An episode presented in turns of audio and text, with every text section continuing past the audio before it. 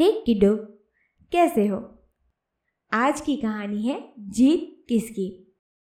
बादशाह अकबर जंग में जाने की तैयारी कर रहे थे। फौज पूरी तरह तैयार थी। बादशाह भी अपने घोड़े पर सवार होकर आ गए। साथ में बीरबल भी आए थे।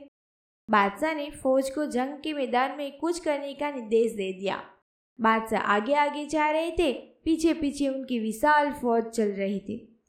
रास्ते में बादशाह को जिज्ञासा हुई और उन्होंने बीरबल से पूछ ही लिया, क्या तुम बता सकते हो कि जंग में जीत किसकी होगी?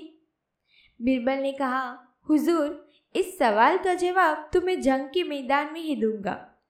कुछ देर बाद फौज जंग के मैदान में पहुँच गई। वहाँ पहुंचकर बीरबल ने कहा, हुजूर, अब मैं आपके सवाल का जवाब देता हूँ और जवाब यह है कि जीत आपकी ही होगी।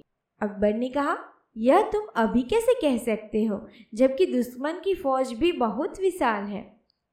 तभी बीरबल ने कहा, हुजूर, दुश्मन हाथी पर सवार है, और हाथी तो सूंड में मिट्टी अपने ऊपर ही फेंकता है और अपनी ही मस्ती में मस्त रहता है, जबकि आप घोड़े पर सवार है, और घोड़ों को तो गाजी मर्द कहा जाता है।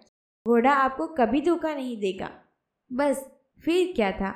जंग में जीत बादशाह अकबर की हुई। तो दोस्तों, मज़ा आया ना? इस कहानी से हमें यह सीख मिलती है कि सही समय और सही चीज़ का चुनाव करने से जीत पक्की होती है। So goodbye stay tune